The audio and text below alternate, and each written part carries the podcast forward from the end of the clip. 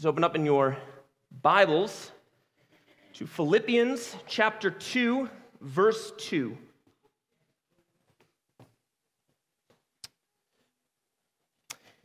Well, it is nearing Christmas. And often, when we consider Christmas, we look at the details of Christ's birth and then stop there. We often don't consider that which comes or ought to come as a result of the reality of the incarnation. So that's a little bit of what we'll be looking at this morning. We're going to look at how the humility of Christ in the incarnation encourages us to be humble. The self is perhaps the greatest adversary of the Christian life. It's insidious, the pride of, or the sin of pride and selfishness. It's really, really difficult to see in yourself the sin of pride, and it's so poisonous to us. Our entire world obsesses over self. I think we've all heard people say things about what I deserve, or what's best for me, or needing to be true to myself, or needing my voice or my opinion to be heard. And the world constantly barrages us with messages that say things like, you need to prioritize you in your life, or you need to follow your dreams or your heart, or you need to do what makes you happy. These are all arrows that the enemy has loosed upon our world, and they've hit their marks. We are a culture utterly obsessed with self, and it is destructive and ruinous and sinful. I think if we were to peer honestly into our own souls, we would find that idolatry of self stands at the root of our sins. We intuitively know this, I think, about self obsession. I've heard a lot of people give me parenting advice along these lines. If you train your kids to think only about self, then they're going to be absolute brats. And that's true because pride is a root of many other sins. And yet, I think with this issue, it is far too easy for us to point out the speck in another's eye and uh, not notice the plank in our own. Our eyes have been blinded by the enemy who wants us to be blind to the idolatry of self. Consider the words of Jesus when he says, If anyone would come after me, let him deny himself and take up his cross daily and follow me. And follow him not only by obeying his commandments, but also by following his example of humility. And what greater display, what greater display of humility can be found in all the universe than in the miracle of the incarnation, which we call to mind at Christmas time? In our text in Philippians this morning, the Apostle Paul encourages unity in the church. And he encourages unity by instructing Christians to forsake self.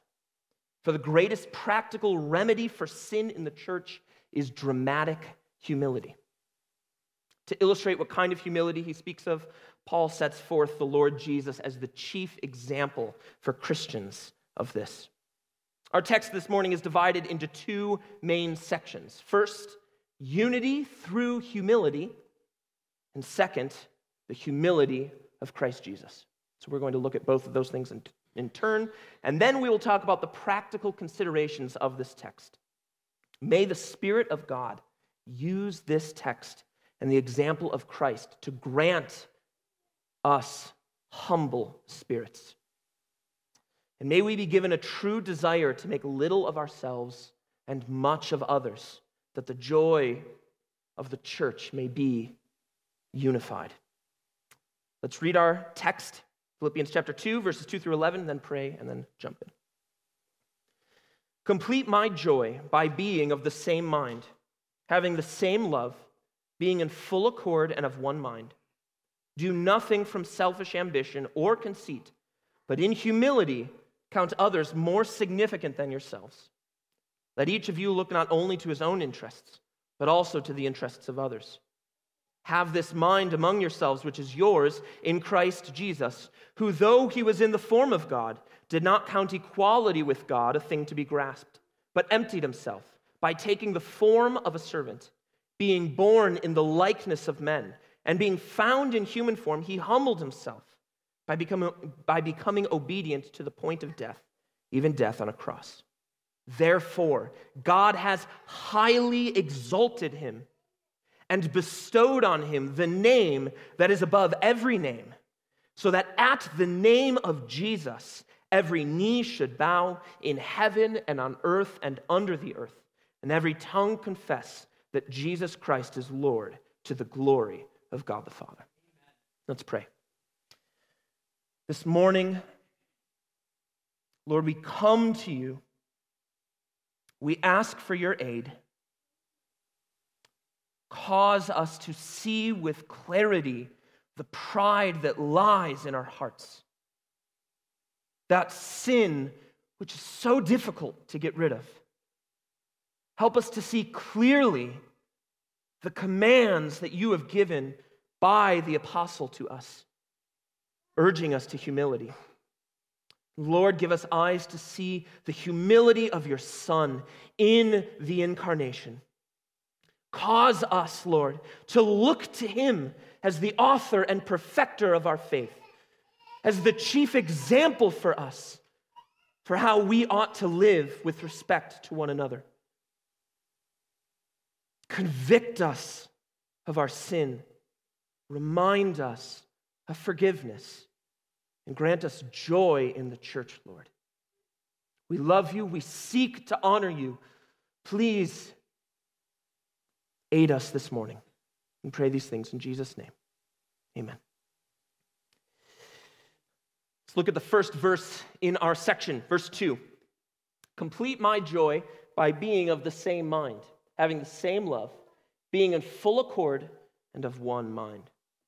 Paul gives this command Complete my joy.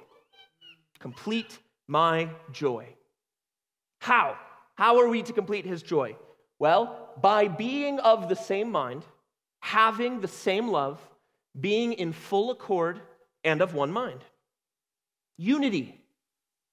Unity of love for one another. Agreement. Unity of thinking.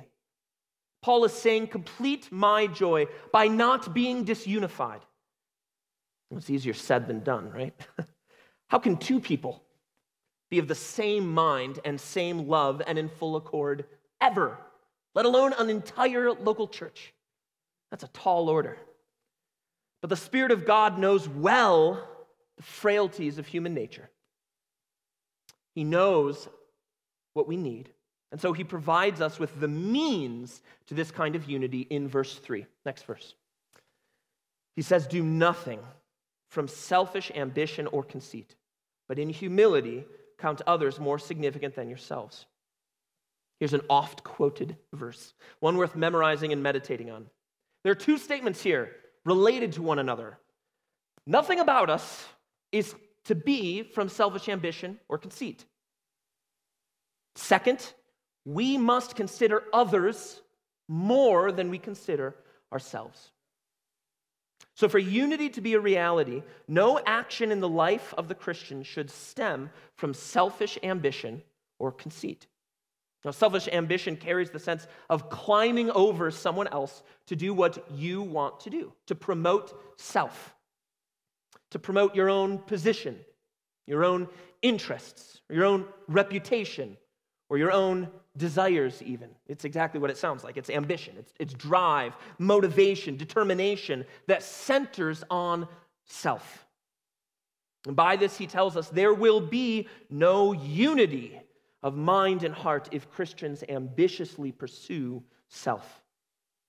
show me a man who has a high opinion of himself, or who looks with scorn upon others, or who seeks praise for his deeds or a man who is never content with his status, position, or possessions. He's always wanting more. And I can assure you that sin and disunity will certainly follow. Genuine humility is not only external, it is, by definition, internal. it's a matter of the heart. Many men can wear a mask of humility, but that doesn't make them humble. Thomas Watson once said, A humble soul is emptied of all swelling thoughts of himself. For many, the most insidious danger is not overt selfishness, it's selfishness under the guise of selflessness. It's giving the appearance of lowliness for the sake of self gain. Here is a common example in churches that I myself am certainly guilty of at times. It is the seemingly humble person who relentlessly pursues their own plans and intentions because they think their plans are best. They'll yield the most practical results, so we ought to go with what I think, not with what you think. It's a show of humility. It's a sham. It's not, it's not legitimate. It's not genuine. It seeks the advancement and the glory of self. We're not pragmatists. The best thing for the church is not necessarily the thing with the most visible results. Consider the mounting number of stories from large corporation churches that found rot in their foundations because one dude thought he was what's best for the church. That his ideas or his personality or his legitimate talents talents were to drive the ministry and the mission of the local church. Would he openly declare everything's about me? No, no, of course not. But obviously, his, his vision, his plan, it's just better than everyone else's. Other people aren't gifted like he is. So it's in the church's best interest for his plan to be the plan. And if someone isn't on board with his brand, they should just hop off the bus and, and find another church because the CEO styled celebrity, wannabe pastor is what's best for the church. I've heard that story a lot in recent days. That's not true. Jesus is what's best for the church. Just because a man is good at what he does does not mean that he should act out of selfish ambition with a thin guise of humility. Skill and talent is not an excuse for self promotion and the elevation of self over others. And maybe those churches that have fallen to shreds because of this would fare better if that pastor was instead the guy who's holding the door open for that forgotten man in the back who has in holiness and maturity devoted himself to humble prayer and study for the last 30 years. We don't need man's personality and ideas in American Christianity. That's not what we're lacking. We need Jesus. We need scripture. We need holiness. Give me a plurality of pastors who are committed to prayer and holiness and the week in, week out, faithful preaching of God's word and the invisible, unseen shepherding of God's people. Give me them over the most talented, gifted visionary who has deceived himself into thinking he's not being selfish. He's doing what's best for the church. We don't need him. And, church, may we not sit here in judgment, shaking our heads at such a thing when we practice the exact same things. Keep watch over your own heart and intentions. Do nothing to promote self for your own vain glory. No one knows why you shouldn't have the spotlight more than you. Look at your heart. What inadequacy and wickedness lie there. Shall the church flourish if I, tainted with such sin and vile intentions, am elevated? What better remedy for the prideful heart than to perceive and behold with clear vision our own sin? It humbles us to see our frailties. He says in the second part of this verse, in humility, consider others more significant than yourselves. Place a higher value on others' reputation, their advancement, their desires. If you look next to you, literally, like you look next to you, those people, your spouses, your, your kids, your parents, your friends, your co laborers in Christ, serve them Serve them. Serve their needs at your expense, at your loss. Don't pursue the things that elevate you strive, fight to elevate others. Act in humility, bringing yourself low for the sake of others. Paul doubles down on this idea in verse 4, the next verse. Let each of you look not only to his own interests, but also to the interests of others. Consider, brothers and sisters, a whole church that doesn't emphasize self or promote self, but prioritizes others and enacts their plans, fulfills their desires, does their ideas. Would not disunifying sins decrease? Would not the church be found with a common love for one another, with single mindedness? Oh, that we would be a church filled with saints who seek the interests of others. That we would be humble, elevating others instead of ourselves. That we would delight in the success of our brothers and sisters. May we learn to value what heaven values, not the first and greatest visibly, but the last and the lowly. Paul saw this matter as significant enough to illustrate for us. He said, This is good, this is true. I want to show an example. I want to show an example of humility that people may see what I'm talking about. And that leads us to the second section of this morning's text the humility of Christ Jesus. Let's take a look at verse 5. Have this mind among yourselves, which is yours in Christ Jesus. So have the same mind that Christ Jesus had. To what degree ought we elevate others? Well, you want an example? Look to Christ. He's the example for us. He shows us what Paul means. Look at verse 6. Verse, verse 6 is wild. This is just a crazy verse. I, the more I studied this, I was like, this is, an, this is an intense verse. This is what Paul writes Who, though he was in the form of God, did not count equality with God a thing to be grasped. The first part of this verse says literally, being in the form of God or existing in the form of God. Christians generally have an understanding of this. The Lord Jesus was co equal, co eternal with the Father prior, before his incarnation. In other words, Jesus did not become divine, he did not inherit existing in the form of God, as Mormons claim. In all eternity past, he existed in the form of God. As far back as we go, the word form can refer to an external appearance. But in this case, I don't think that's what Paul is meaning. That doesn't seem the preferable sense. There's a related form of this word in Romans chapter 12, and uh, another well known verse. Paul says, Be transformed by the renewal of your mind. Transformed is a related form of this, this word. That transformation is not external, it's something that happens in our minds, in our souls, in our inner self. So when Philippians here says he existed in the form of God, he's saying that the Son's eternal existence was the same form, the same essential nature of God, including all of his attributes and his glories. That is remarkable.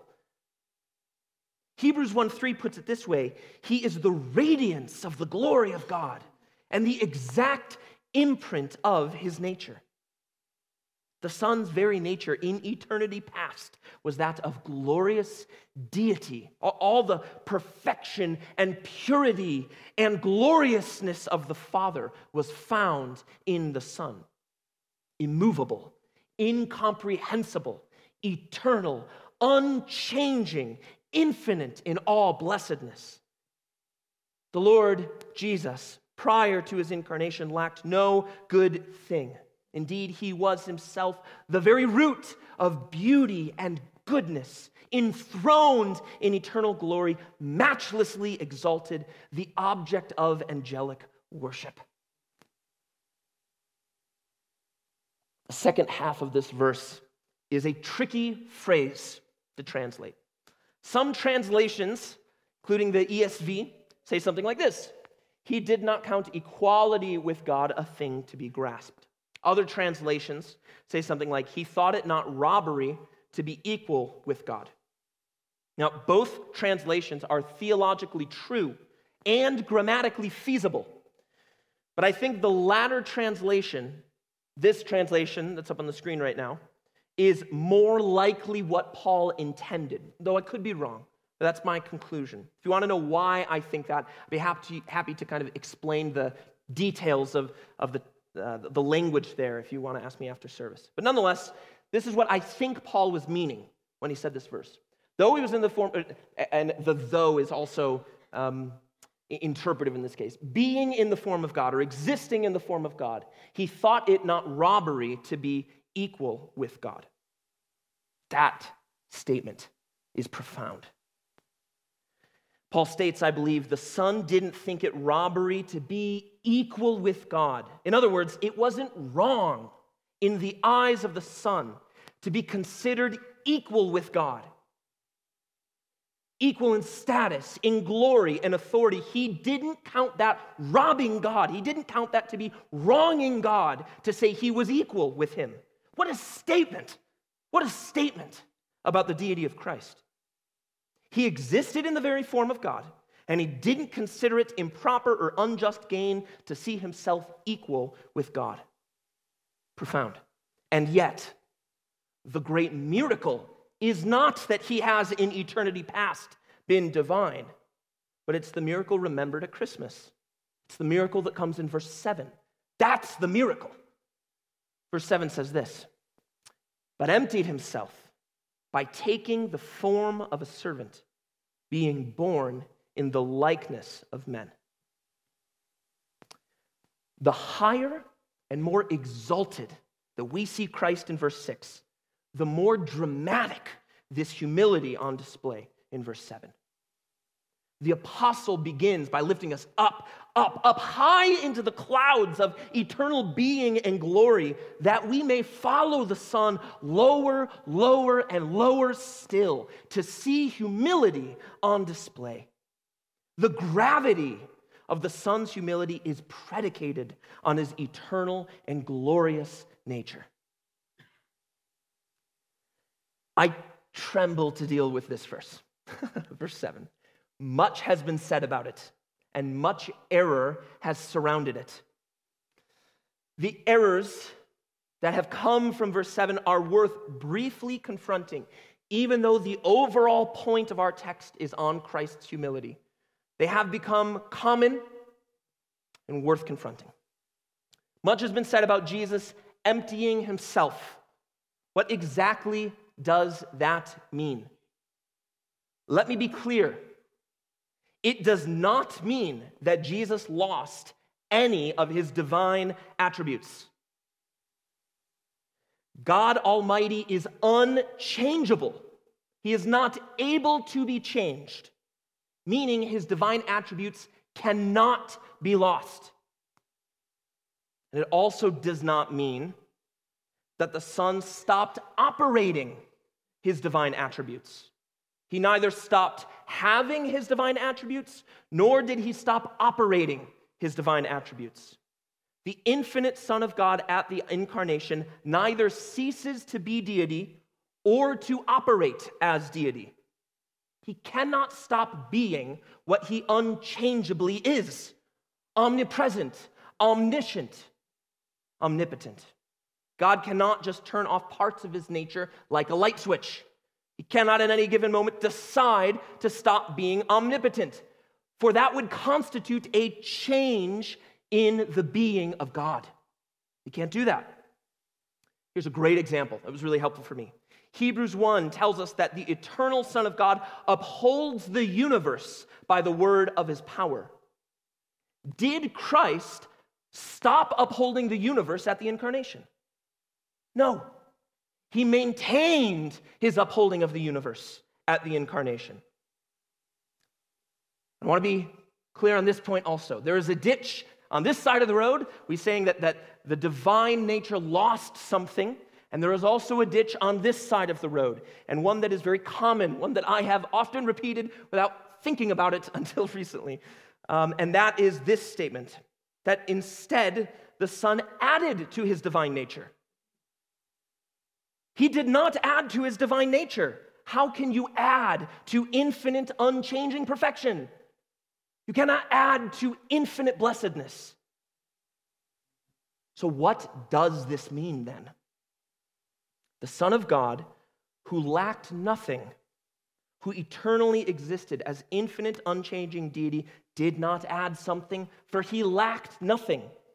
But he took on or assumed finiteness or a lack. He, he assumed a nature that had a lack of divine attributes. He assumed a human nature.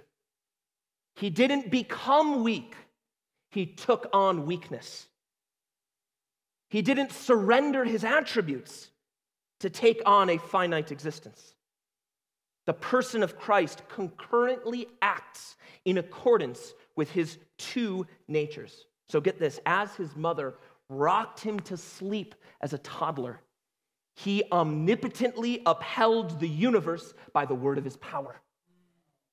All through the mystery of what we call the hypostatic union. Hypostatic union, which just means the union of two natures in one person a divine nature and a human nature in one person. In the one person of the Son, there were two natures, both inconfusedly, unchangeably, indivisibly, inseparably. One whose, two what's. What did divine nature gain? Nothing. What did human nature gain? Absolutely everything. So, what's the emptying here? The emptying is the concealing of his visible, immediate, and expressed glory from our eyes. When men saw Christ, he did not have a halo, he did not glow. When men saw him, he had dirt under his fingernails, he had bruises on his body. He stood there, glory incarnate, veiled in flesh. Not that the glory was lessened. Don't think the glory was lessened. It was concealed from our eyes.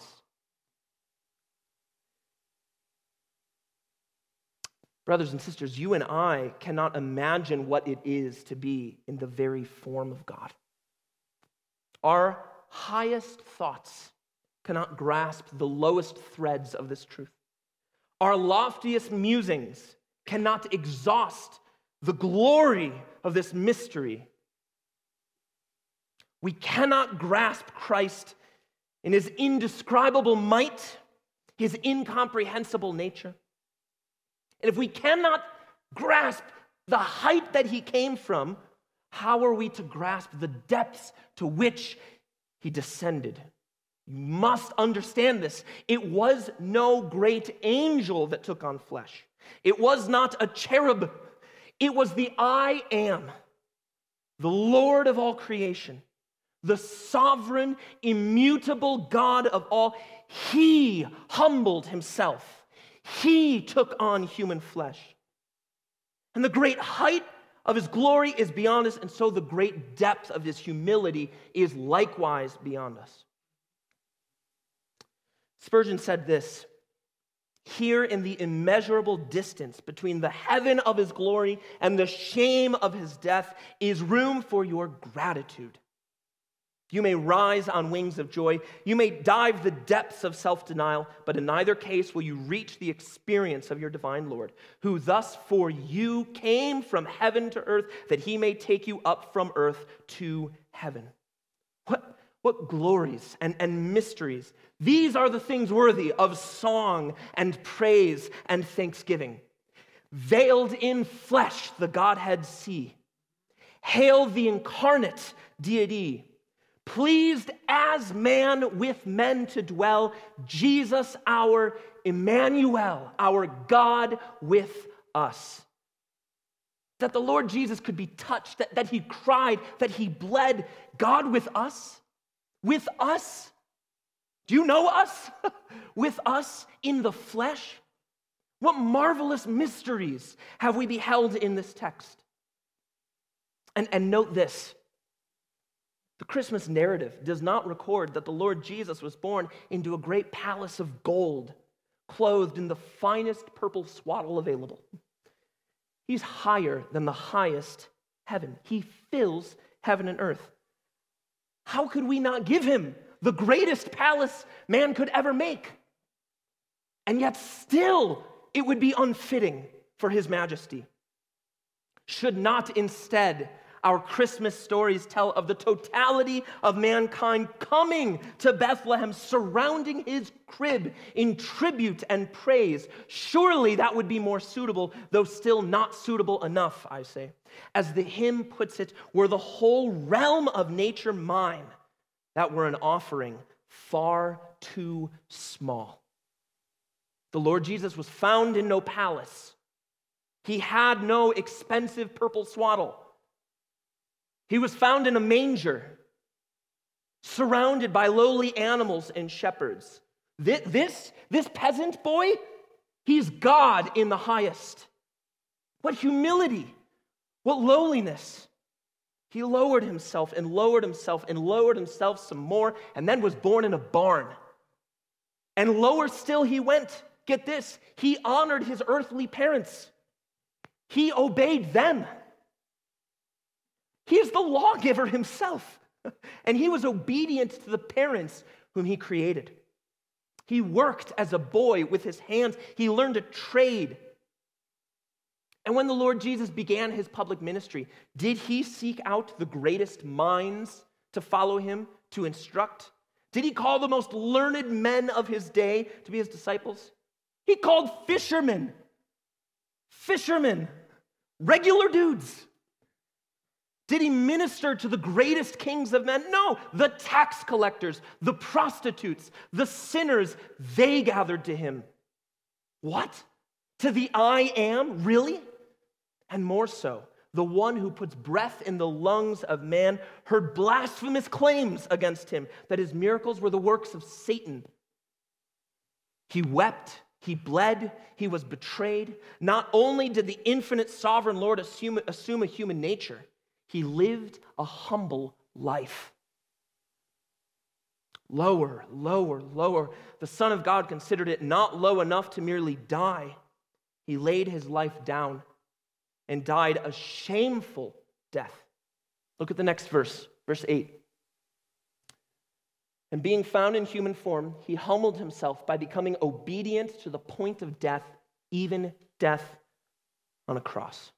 Oh, what the Lord Jesus would not endure for those who have been granted to him by the Father. Shall we not see the love of God for his people in this? Not content was the Son of Man to conceal this glory. Not content was he to humble himself to a lowly stature among men. Not content was he to humble himself in submission to his parents. Not content was he to humble himself and die at all, the very notion of which was utterly foreign to the author of life. He endured the humiliation of a criminal's death, of a cursed death on a tree, to unjustly suffer the wrath of his father. It was a violent death, of lingering agony.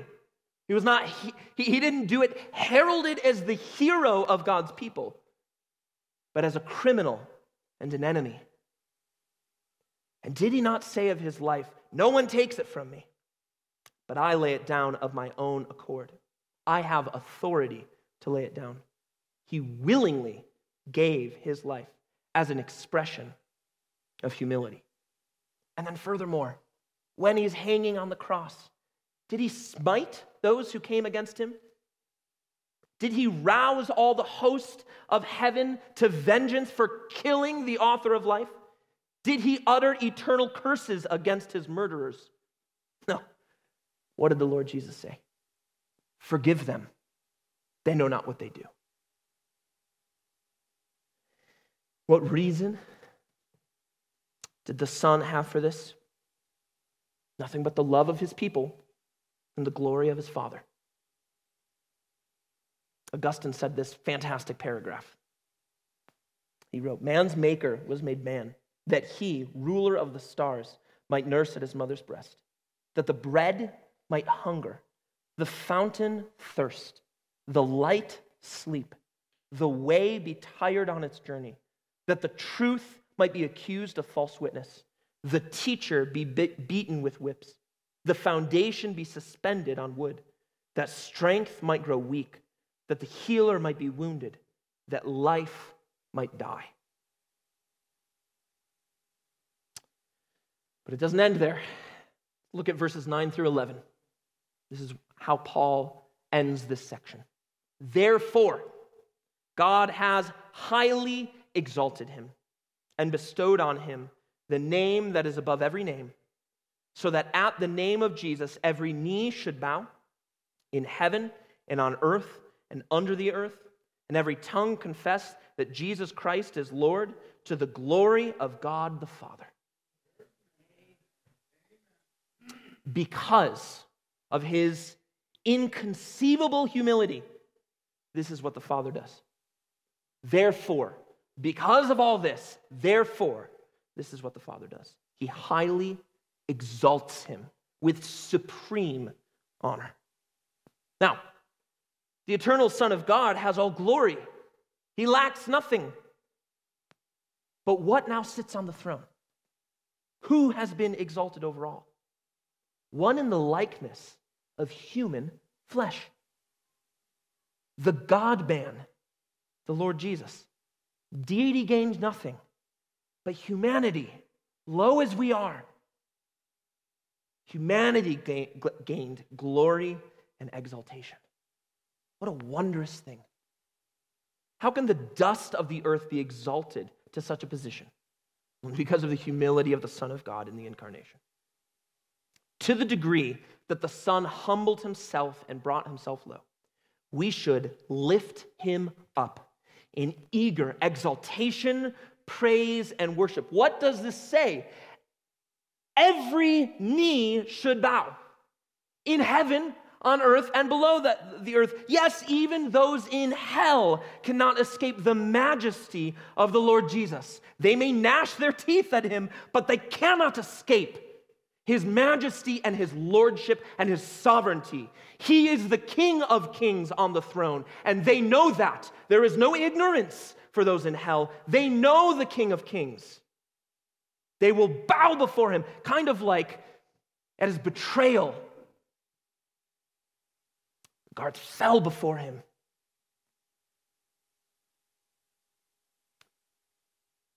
every tongue confess that Jesus Christ is Lord to the glory of God the Father.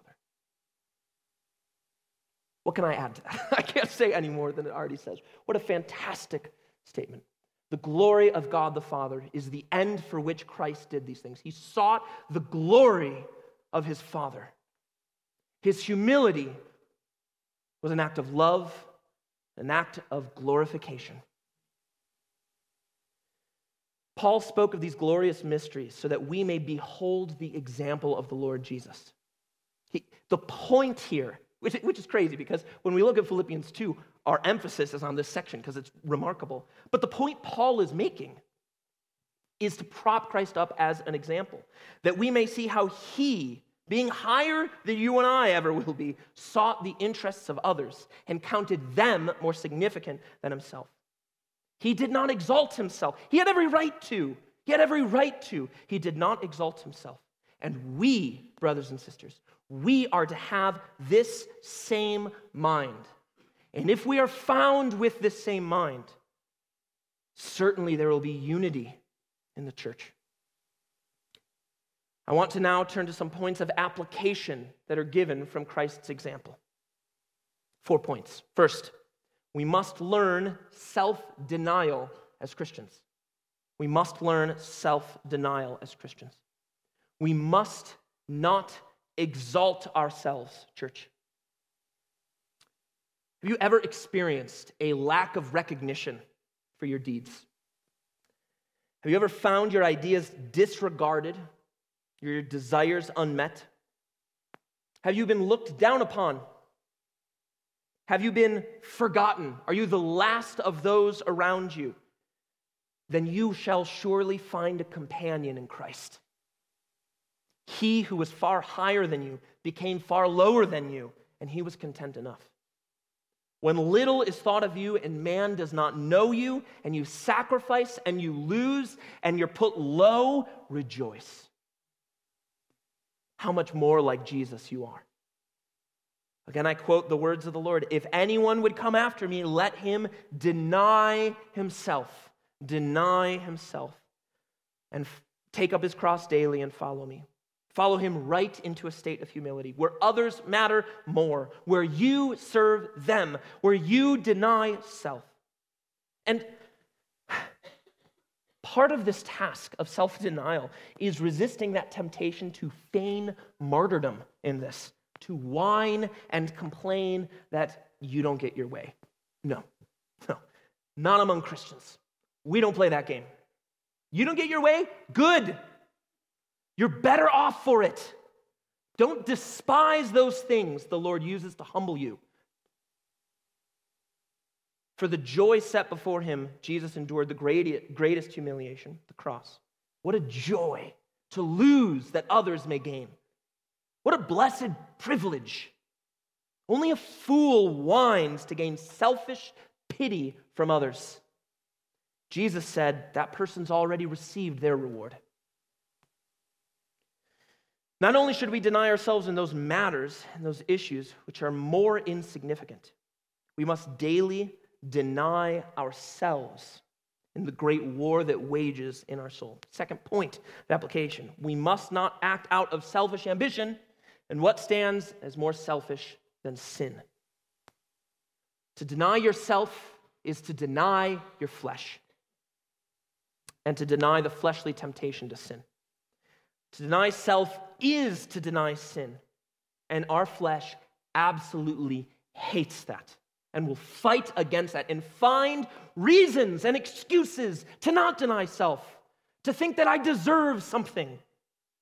And that creates a little corner in the room, the back room of our soul where sin can grow unchecked, unconfronted. If you don't deny yourself, sin will assuredly flourish as a principle, if you struggle with sin and temptation, the more practiced a Christian is at denying self in life, the less such a person will be given to sin. Here's what I mean. If you're used to saying, No, I don't need another slice of cake, I really want another slice of cake, I don't need another slice of cake, and turning down what you desire, if you practice that, you will have the muscles of discipline built up for when temptation comes if you grow practiced at saying no to yourself, if you grow practiced at putting yourself down, what space is left for sin? What will sin latch onto? Pursue holiness and self discipline. Don't be like the world who grasps at everything that tantalizes the heart, who says, Oh, I like this thing. I will eat it 18 hours a day. I will watch Netflix for 20 hours tomorrow because it feels good. No, deny self. Did not the fruit in the garden look delightful to the eyes? Learn to deny yourself and learn to say no so that the church may experience the joy of unity, that you may look more like your Savior, and that sin may have no room to breed and grow unmet and unchallenged. Third point this text should cause us to have disdain for the praise of man. The Son of God made himself lowly. So, how is it fitting then that we would pursue praise in the eyes of other, uh, uh, the eyes of others? Sorry. Society has taught us to be proud at our accomplishments, to, to look for acknowledgement for them. we post on, on Instagram and Facebook, and, and what do we hope? We hope that someone will like it that someone will share it, that someone will recognize what I've done. What a thrill comes into the heart. But is that not the thrill of self? What poison to the soul. Truly, it is a terrifying thing for the soul to be elevated before other men. May we tremble when that happens, not delight, tremble. Because it only takes a step more for the soul to become a lover of self prideful, self seeking.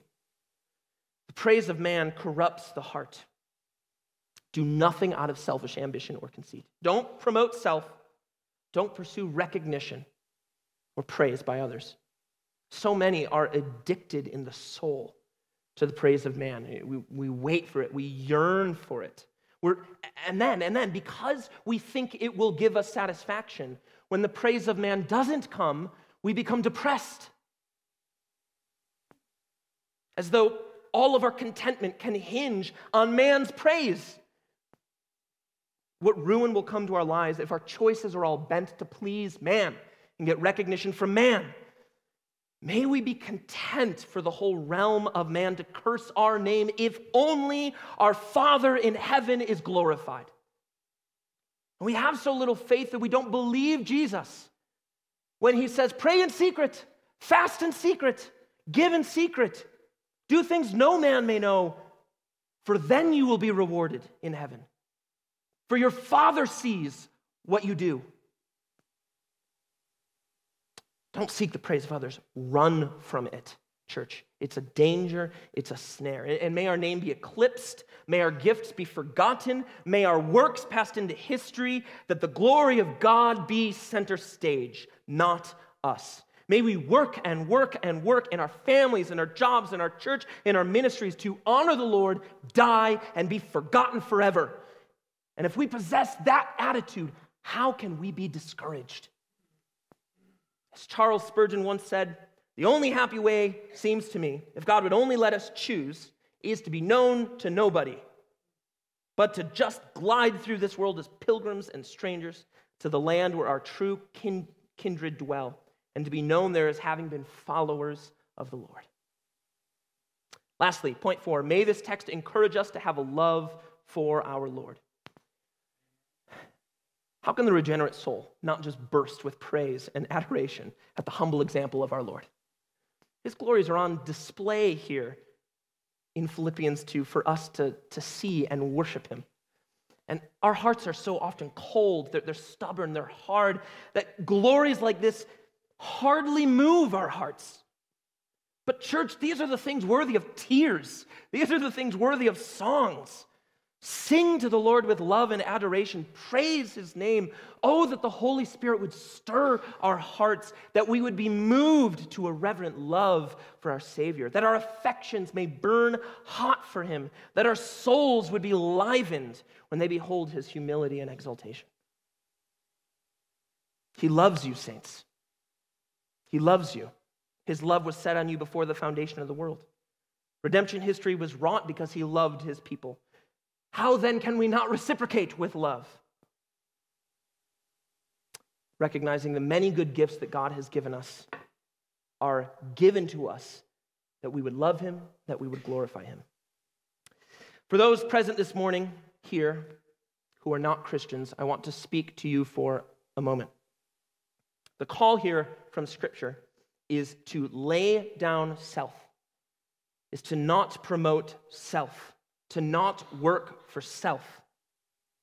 Let me ask, why would you ever do that? Why would a man, let's say there's, there's no God, why would a man ever do anything for others? Even selfless acts would then just be to feel good about what we've done. But in this text is an example for you. It's the selflessness of the Holy One of Israel. He had no need to empty himself, but he did because of the great love that he had for his people. He lived in perfect obedience. He violently died on a cross, a symbol of shame, and in doing so, he took the wrath that his people deserved, dying in their place and forgiving their sins. He rose from the dead, promising a future for his people who were still subject to the consequences of death. That for all eternity, those nearest to him may cast their crowns before his throne, worshiping him for eternity that those nearest to him would sing and bow before him, that he would receive praise. If the grounds for your entrance into his kingdom is your goodness, if you think it's your goodness or your worthiness, then is that not grounds for a bit of self glory? Are you then not doing good deeds that you would ultimately benefit? Is that not, by definition, acting out of selfish ambition? But God so ordained a fitting means of entrance into his kingdom selfless faith. No works, no work, nothing that points to us, nothing done out of selfish ambition, rather, trust, faith, faith in his Son, that he alone would be exalted, that his works would shine in glory, not ours. So I, I tell you, turn from your sins this day. Turn from your selfish pursuits. They will never satisfy your longing heart. Believe in the Lord Jesus Christ, and you will be saved. Only by faith can you be declared righteous in his eyes. Only by faith can you have peace with God. Brothers and sisters, he must increase and we must decrease. Amen. Let's pray.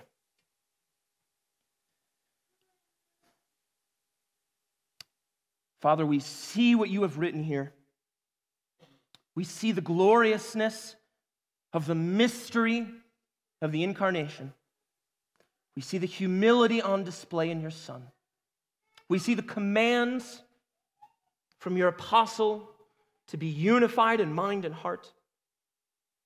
And yet, Lord, our, our spirit is weak, our will is weak, pride is tangled up in our heart. We need you, O Lord. We need you to humble us. Please help us to see the pride that lays in our hearts. Help us to see where we fail to be humble. Lord, turn our eyes to behold the Lord Jesus, to behold him in his humility, to behold his example. Cause us, Lord, to imitate him to follow in his example, that you may be glorified in our lives. And Father, as we consider this Christmas season, as we think and dwell on the incarnation, Lord, remind us of the humility that we ought to have. Remind us of what Christ did that we may honor you with our lives. Thank you for your word, that it is clear, that it's given to us. We love you, Father. Please help us in this task. We pray in Jesus' name. Amen.